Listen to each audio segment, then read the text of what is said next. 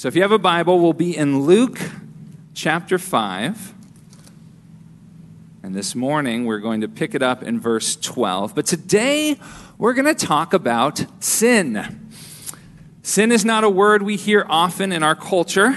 If you were to stop someone on the street and ask them to define sin, they might say it's the violation of some arbitrary rule of religion. It's falling short of some burdensome standard that cramps our human freedom, our self actualization. Most people don't have much time for conversations about sin. It's not a concept that fits comfortably into a modern worldview. Yet, even those who have no truck with Christianity still object to being sinned against. They, also, they have this innate, we all do, this innate sense when someone has wronged or taken advantage of us. We also recognize that corruption and vice, even dangerous thinking, can be contagious. Most parents, regardless of spiritual background, would affirm that bad company corrupts good morals. And despite kind of some of the excesses of, of cancel culture, many of us would contend that some perspectives, such as racial prejudice, Holocaust denial, are pernicious enough to warrant repudiation. Christianity, though, defines sin with more clarity. The Greek word in the New Testament that we see most often translated as sin is hamartia. Can you say that with me? Hamartia. That's what it looks like in Greek characters. Hamartia means to miss the mark, it means to go astray, it means to slip into error. Imagine not hitting the target in archery or wandering from the path that traverses the canyon in hiking or getting your sums wrong along the way in a complicated math problem. That is hamartia. But those metaphors, they, they prompt further questions. What then is the target? What is the path? What is the mathematical law with which we've fallen out of step? Also, what are the consequences of us not hitting the bullseye, of us making a miscalculation, of us missing the trail? I thought to err is human and, and mistakes are just part of the learning process. To address the first question first, I'd say it's not a what that we've fallen out of step with, but a who. In 2017, Redeemer Presbyterian Church in Brooklyn created what they call the New City Catechism uh, to teach their members the basics of Christian theology. It's actually pretty cool. It has now been converted into a devotional in Right Now Media uh, that you guys can have access to. But in it, they define sin like this Sin is rejecting or ignoring God in the world he created. It's rebelling against him by living without reference to him, not being or doing what he requires in his law, resulting in our death and the disintegration of all creation. So, what does that mean? Sin is wandering from the God who made us, who loves us, who lays before us his way of life and thriving. Sin is distrust and rejection of his leadership. It's a refusal to live as he has called us to live, to be the people who we, we were created to be. It's a willful decision to live without reference to him. And such a choice is disastrous. It results in our death and in the disintegration of all creation. This is not simply because God draws a line in the sand and then we cross it and then he says, okay, now you've sinned against me, you've, you've violated this arbitrary line that I've put up, and so now you suffer my wrath, you'll suffer the consequences. God has every right to do that. He's God and we are not. But I don't get a sense that that is how God parents us as His creation.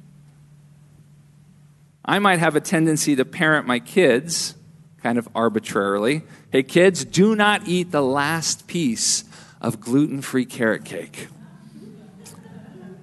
And if they do, I will ground them from screens for a week. And why is that? Because I want to eat the last piece of gluten free carrot cake, and I'm dad and I'm bigger, so I get to. And that's why I'm bigger. With God, it's different. I, I, get this sense that He knows what will be detrimental to us. And I like the illustration uh, from the Redeemer pastor, John Lin. He paints this picture. He says, Our solar system exists harmoniously when all the planets orbit the same center, the sun. If, however, the planets all decide on their own what to orbit, or if some planets decided not to orbit anything, what would happen in our solar system? Death and disintegration.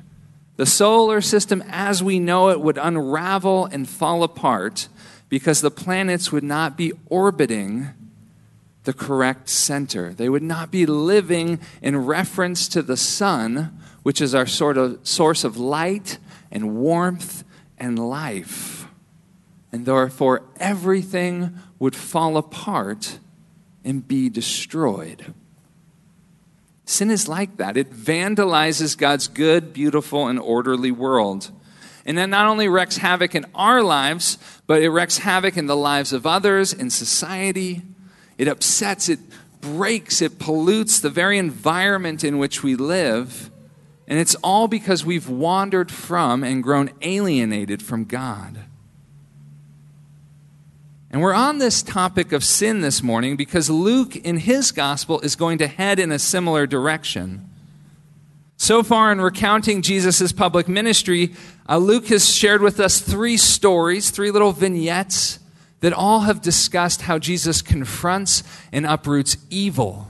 We had Jesus' showdown with the devil in the wilderness. We had his um, exorcism in the synagogue. We even had his healing of Simon's mother in law when he, Luke uses that language of rebuke and release. He's identifying the fever as this kind of outworking of natural evil in our world. And then the narrative pivots. It pivots, as we were in last week, in Simon Peter's miraculous catch of fish. And we have our rough and tumble Galilean fisherman, and he falls to his knees before Jesus and he says, Depart from me, O Lord, I am a sinful man.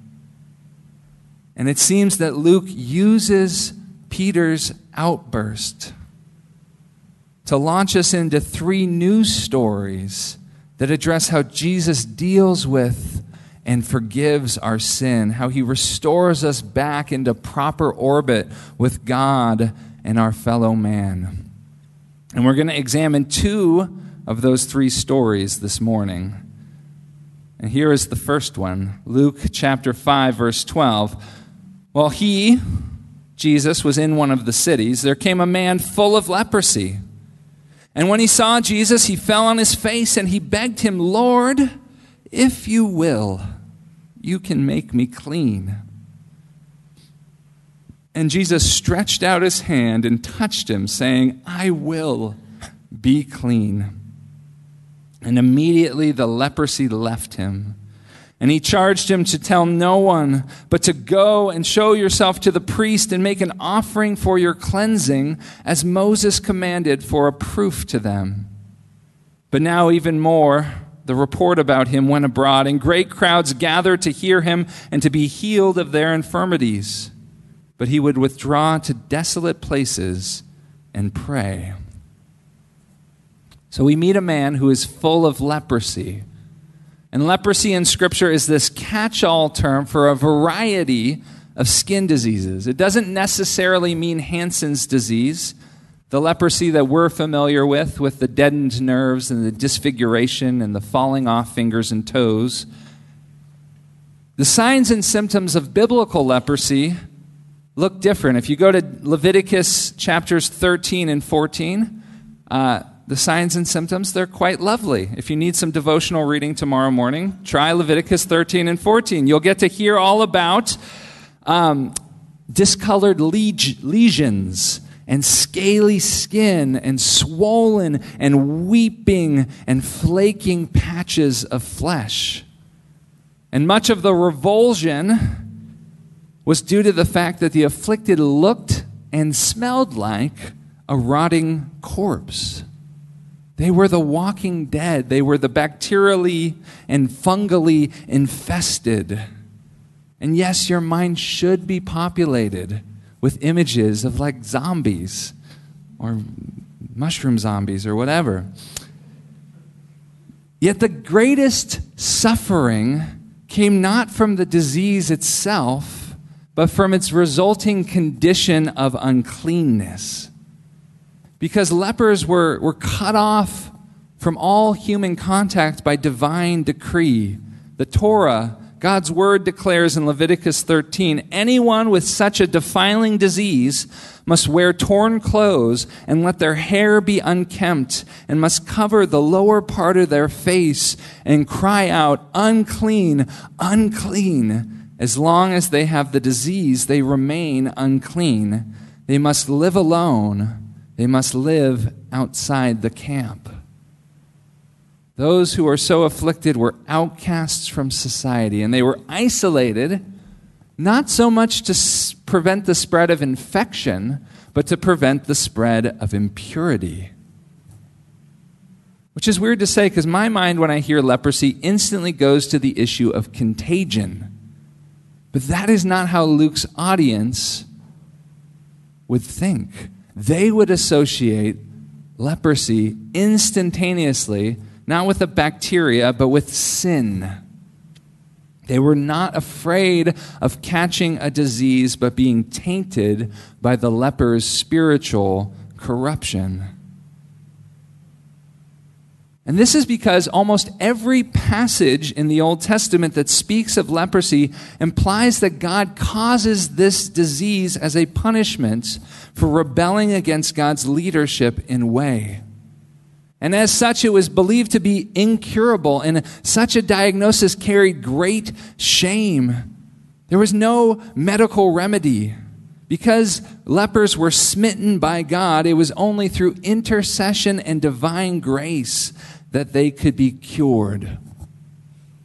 Yet our leper does what is unexpected. Instead of confining himself to desolate places, he enters the city in pursuit of Jesus.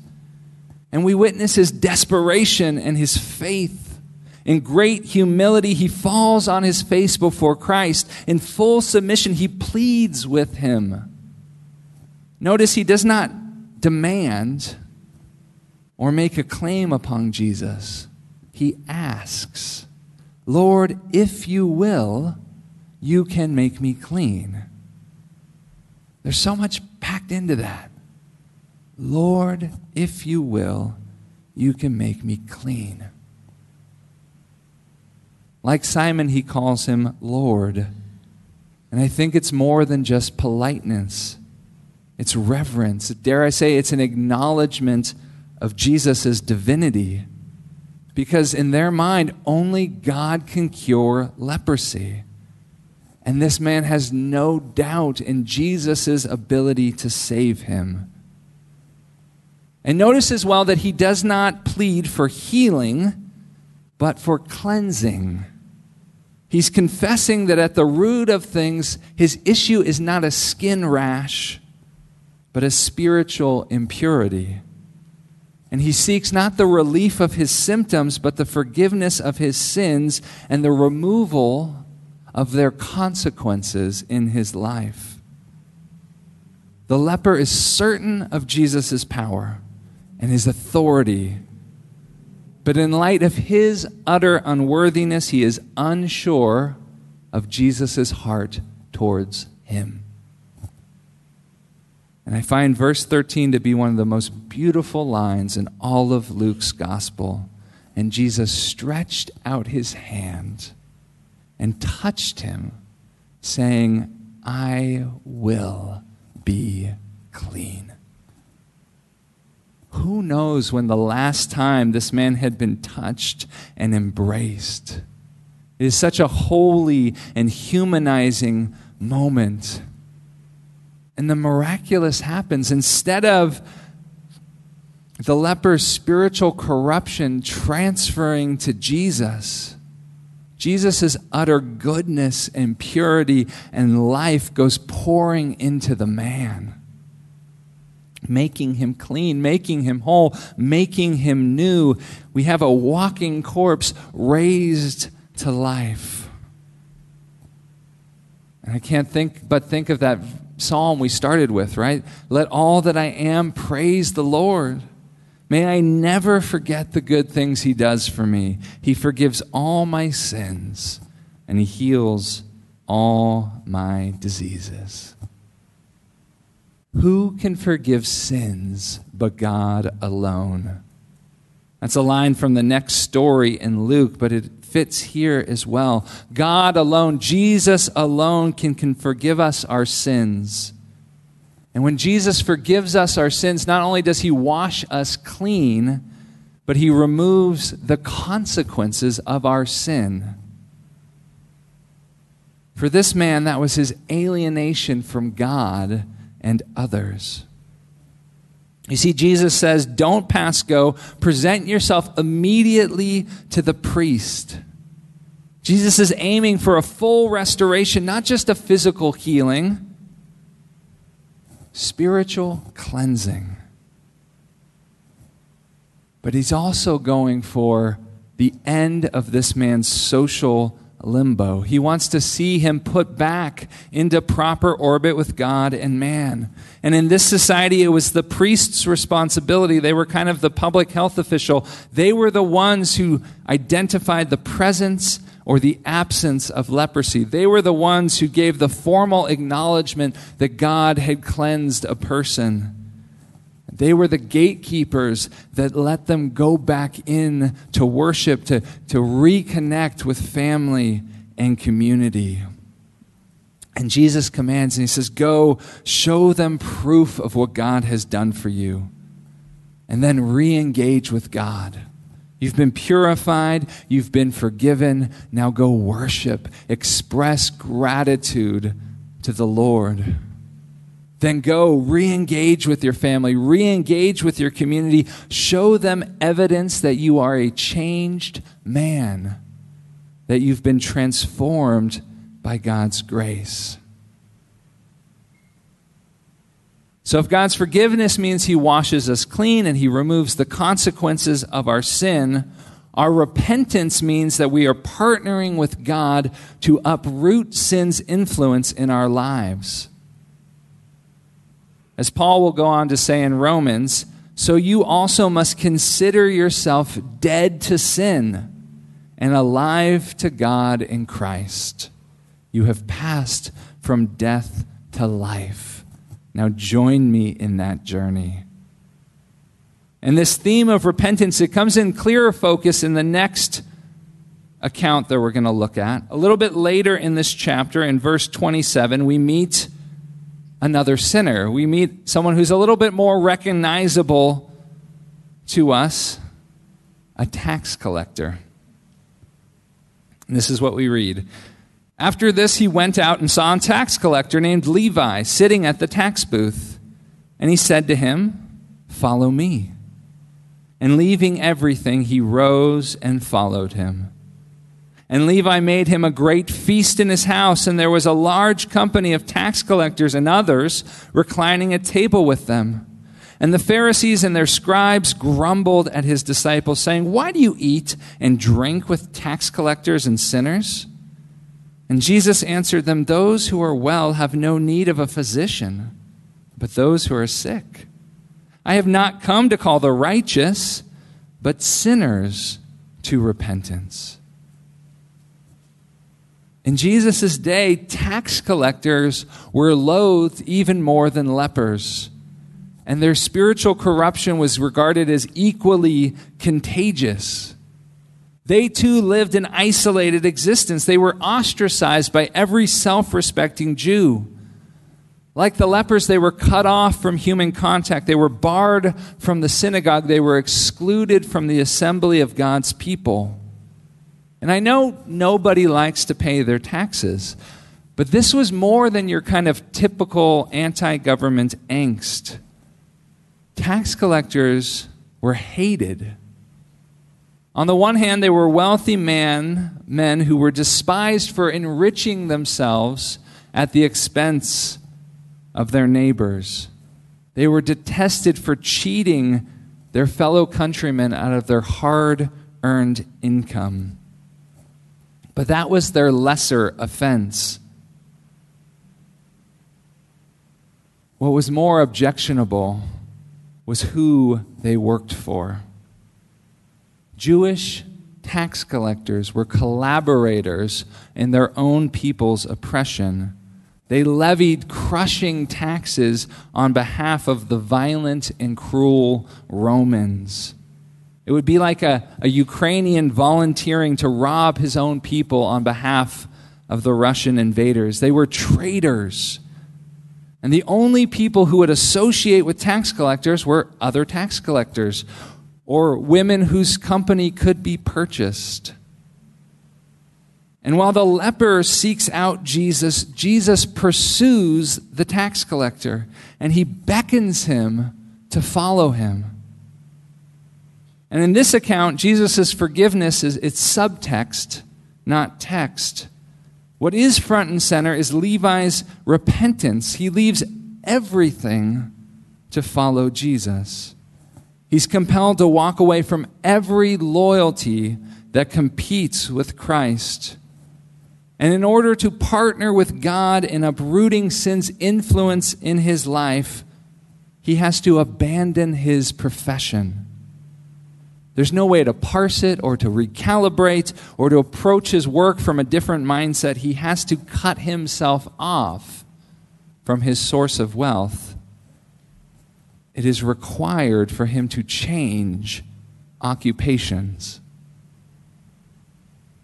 And there's an irony here and explains why Luke introduces this man as Levi when most of us know him by the more familiar name of Matthew. That tax collector is the author of the first gospel of the New Testament, the Gospel of Matthew. But Luke calls him Levi. Because remember, sin twists, it corrupts, it vandalizes. When we refuse to live in reference to God, we're separated from the life and the purposes for which we, for which we were created. And the name Levi marks this tax collector as someone from the tribe of Levi. He is of priestly heritage. What that means is this man has a calling on his life. God intended for him to be a priest, for someone who stood in God's holy presence and introduced people to the God who created them. He was supposed to bring people the very blessings of heaven and then bring back to God the gratitude and the praises of a grateful humanity. And sin had separated Levi from his holy identity and mission. And his repentance brings him back into proper orbit with both God and his fellow man. I love that Levi's first act post forgiveness, post repentance, is to throw a party for Jesus so that he might introduce his fellow sinners, his community of tax collectors and prostitutes, to the beauty of God's grace and power and love. And again, I hear Paul's words ringing in my ears Christ Jesus came into the world to save sinners of whom I am the foremost. When Jesus forgives us, He washes us clean, He undoes the consequences of our wrongdoings and our rebellions. And when we repent, we partner with Jesus to uproot sin's pernicious influence in our lives. But we also reconnect with God. We reconnect with our God given identity and mission. Jesus shares a table with us. He becomes family with us. And we become family with Him once again. Our lives are back in reference with the sun, our source of light and warmth and life. But how does Jesus do it?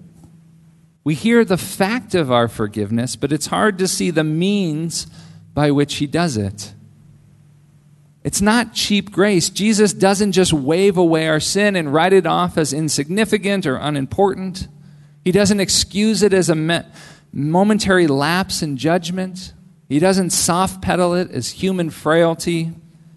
When Luke calls our guy full of leprosy, Jesus doesn't shy away from that diagnosis. When the man pleads for deep spiritual cleansing, Jesus doesn't push back and say, hey, all I need to do is take care of your skin rash. Jesus is comfortable calling sin sin.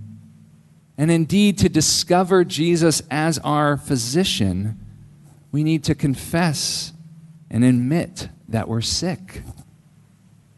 I'm sick.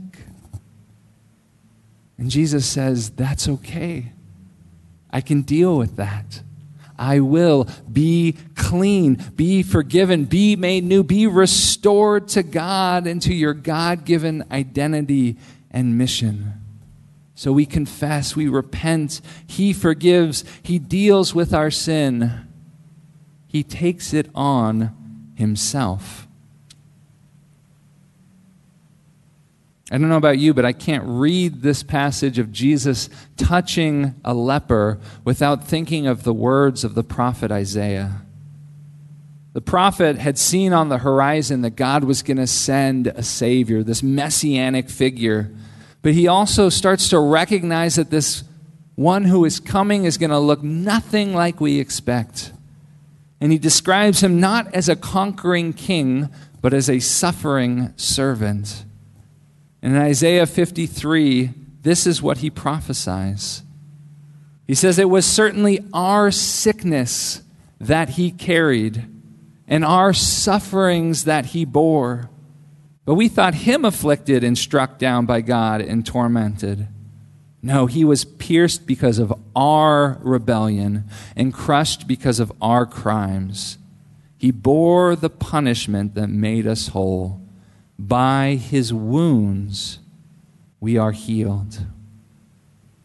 We see the life and the healing and the forgiveness pass from Jesus to the man with leprosy.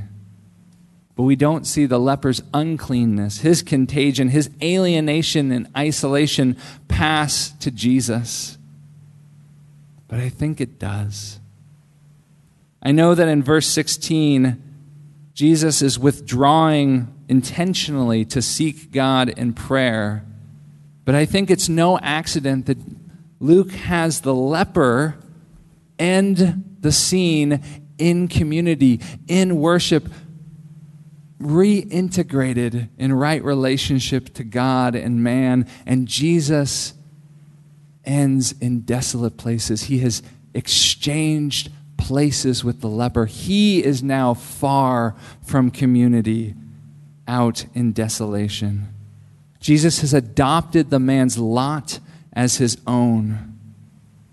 And it might be the wrong metaphor, but it's almost as if he's absorbed the man's sin, his sickness, his guilt, his responsibility, and he's taken it into his own flesh. And he's going to carry it all the way to the cross, where he will deal with it once and for all. There on Golgotha, he'll be pierced for our transgressions. There, his wounds will achieve our healing. It is not cheap grace, but costly forgiveness. And I think Jesus recognizes that the moment he touches the leper. And we see something similar in the story with Levi. When Jesus eats with him, when he accepts his hospitality, and when he extends his hospitality to the tax collectors and the prostitutes, Jesus takes on their shame. Instantly, his reputation takes a hit, and he bears a portion of their guilt and a measure of their suffering.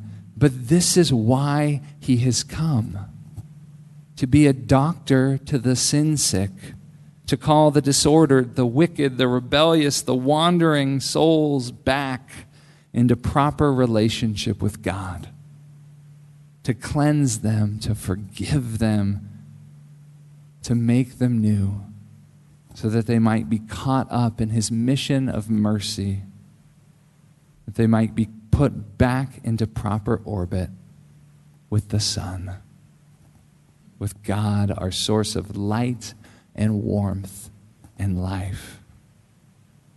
I'm going to invite the worship team to close us in song, but as we look at these two scenes, I, I want us to ask ourselves some questions. Do we take our sin seriously? Ask yourself that. Do I take my sin seriously? Have I sought Jesus' forgiveness? And how have I put feet on my repentance? How have I partnered with Jesus to uproot sin's influence in my life? How have I reconnected with God and my God given identity and mission? The leper and the tax collector are humble enough to say, hey, when I look in the mirror, I can acknowledge that things aren't okay. And they're bold enough to believe that God's heart is big enough to not turn them away.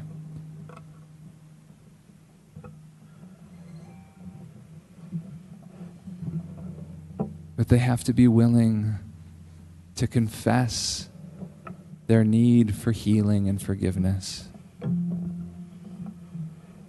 And they have to be willing to receive it. Are we willing to confess and receive and turn from it? God wants to do a mighty work in us, not a half measure, a full healing, not even just healing, not even just spiritual restoration, but social reintegration back into the life, the calling, the community that He's called us to. But all of that comes through in humility, acknowledging, confessing, admitting our sin, and falling before Him and saying, Forgive me.